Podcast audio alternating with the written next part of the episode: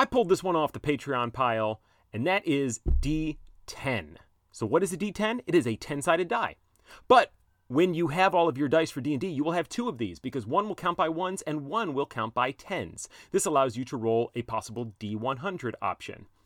Now, some classes use a D10 for gaining hit points, some use it for damage, but by far the best use of a D10 is for the Dungeon Master to roll both the ones and the tens at the same time, so they're rolling a D100. Then they pretend to consult a table, you know, screw up their forehead, reread it a little bit. Then they make some sort of vocal reaction and then just return their attention to the players like nothing happened. This is the perfect way to stop player bull honky and get back to the task at hand, which was that fantastic campaign you're running. I mean, that's going to teach them to ignore the NPC that obviously wanted to share some vital information next time. 2020, let's keep it going. Bye bye now.